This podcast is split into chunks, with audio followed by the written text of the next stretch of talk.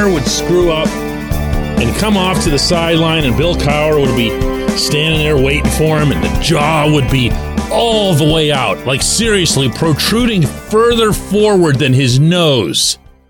And he would just ream that guy out. You bad punter.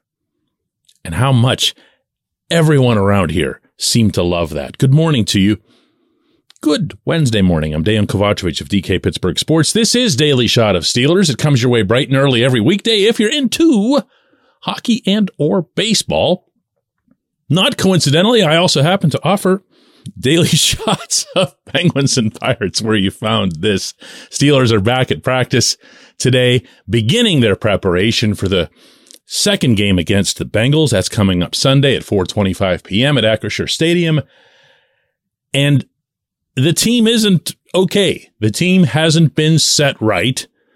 For all we know, the team is still on the precipice of a complete catastrophe, meaning beyond being three and six, meaning something really, really awful.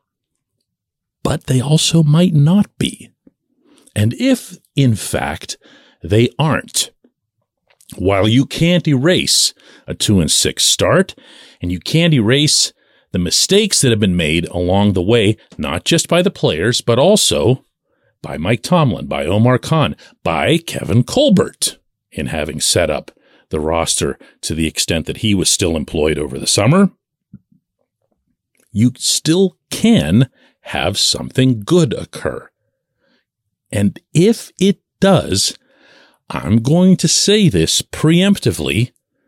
It'll be okay to give Tomlin some credit for that because he hasn't been any level of passive observer to this process. He's been not just involved, he's been aggressively taking the reins of what it's going to take to turn this around.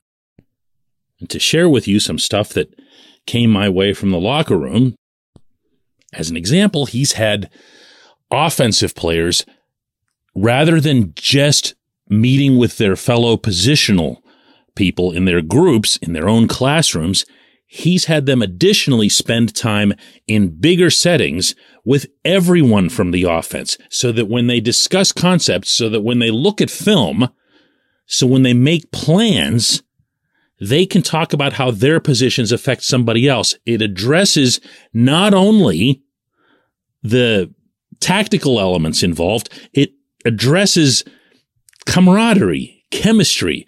It helps to prevent, or at least douse to an extent, one positional group blaming the other positional group. This was something that I'd heard about a few weeks ago, meaning in the negative context that the running backs would feel this way about the O line. The O line felt this way about the running backs or the quarterbacks or the wide receivers were blaming this or that. This way, they're all in the same room. They're all hashing it out and they're all trying to get together.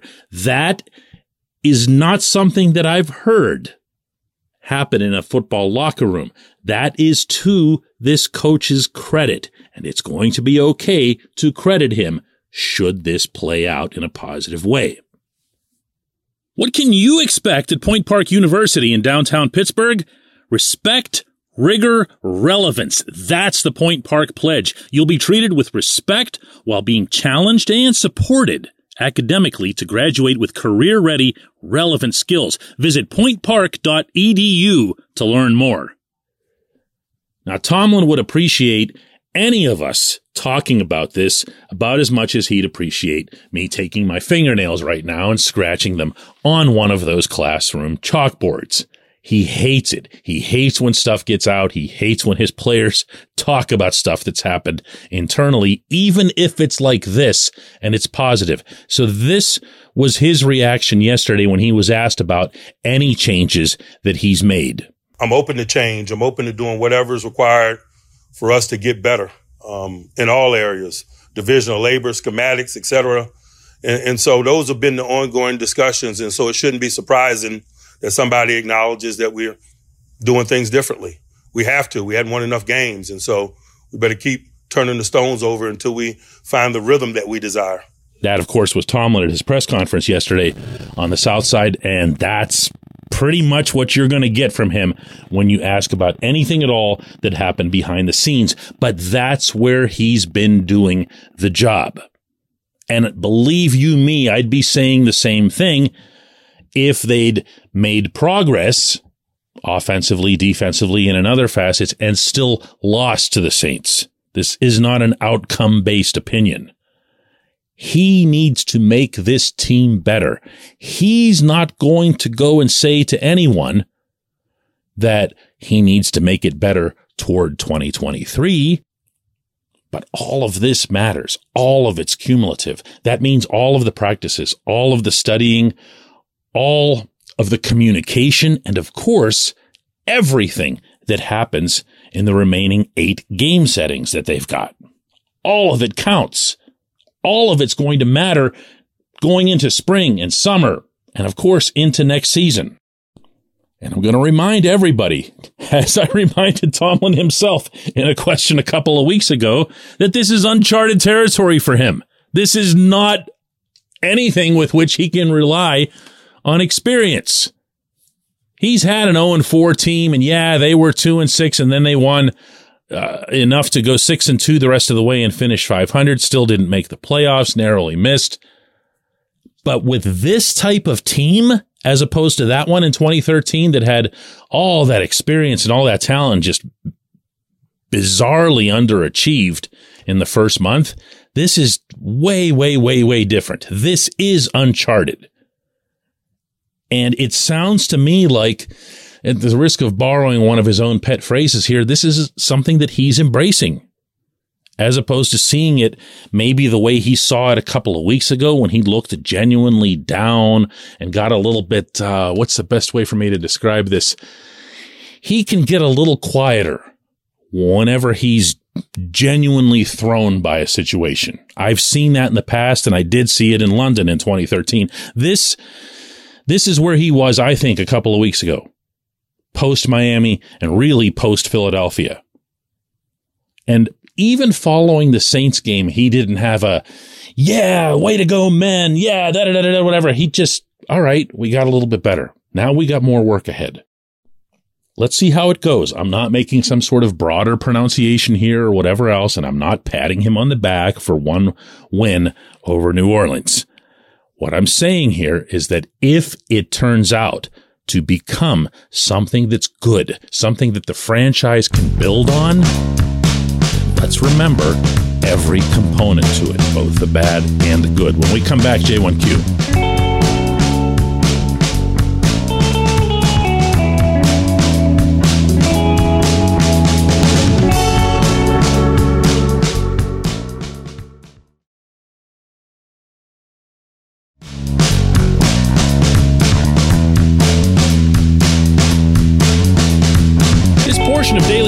Is brought to you by our friends at Mike's Beer Bar.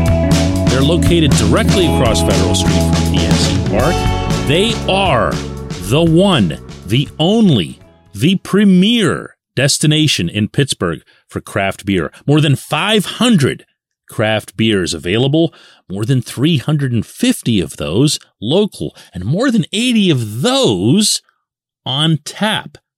Mike's can't be topped, not for beer, not for the awesome kitchen and menu that's available, not for all the special events that are going on there. Check them out online at mikesbeerbar.com. Mike's Beer Bar, right across Federal Street from PNC Park. Today's J1Q comes from LT who says, DK, this is random, but why is nobody mentioning Larry O? He's been a silent killer on that D line every time, and there's a TFL next to his name all the time. This guy is always somewhere in the mix. LT, you got me.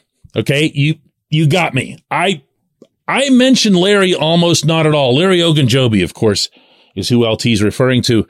And he played a terrific game Sunday against the Saints. And if it makes you feel any better, I did tell him that on Sunday. Okay. I had to ask Larry a question uh, for, it wasn't even one of my own pieces. One of our uh, reporters at DK Pittsburgh Sports was doing something on that fourth and one stop. Okay. And one of the things that you do sometimes, we're all on the same team, meaning all of our reporters. we have to move around the locker room and try to grab as many people that we know we need for a specific subject as possible.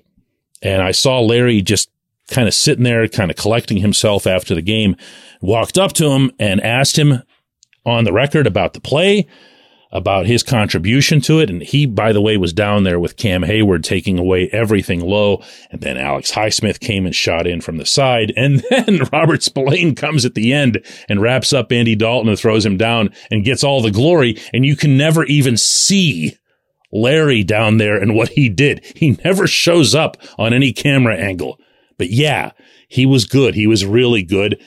And as a gesture of respect, as I was turning the tape off, I said, Larry, man, that was a really, really good game you played. And he was like, thanks, man.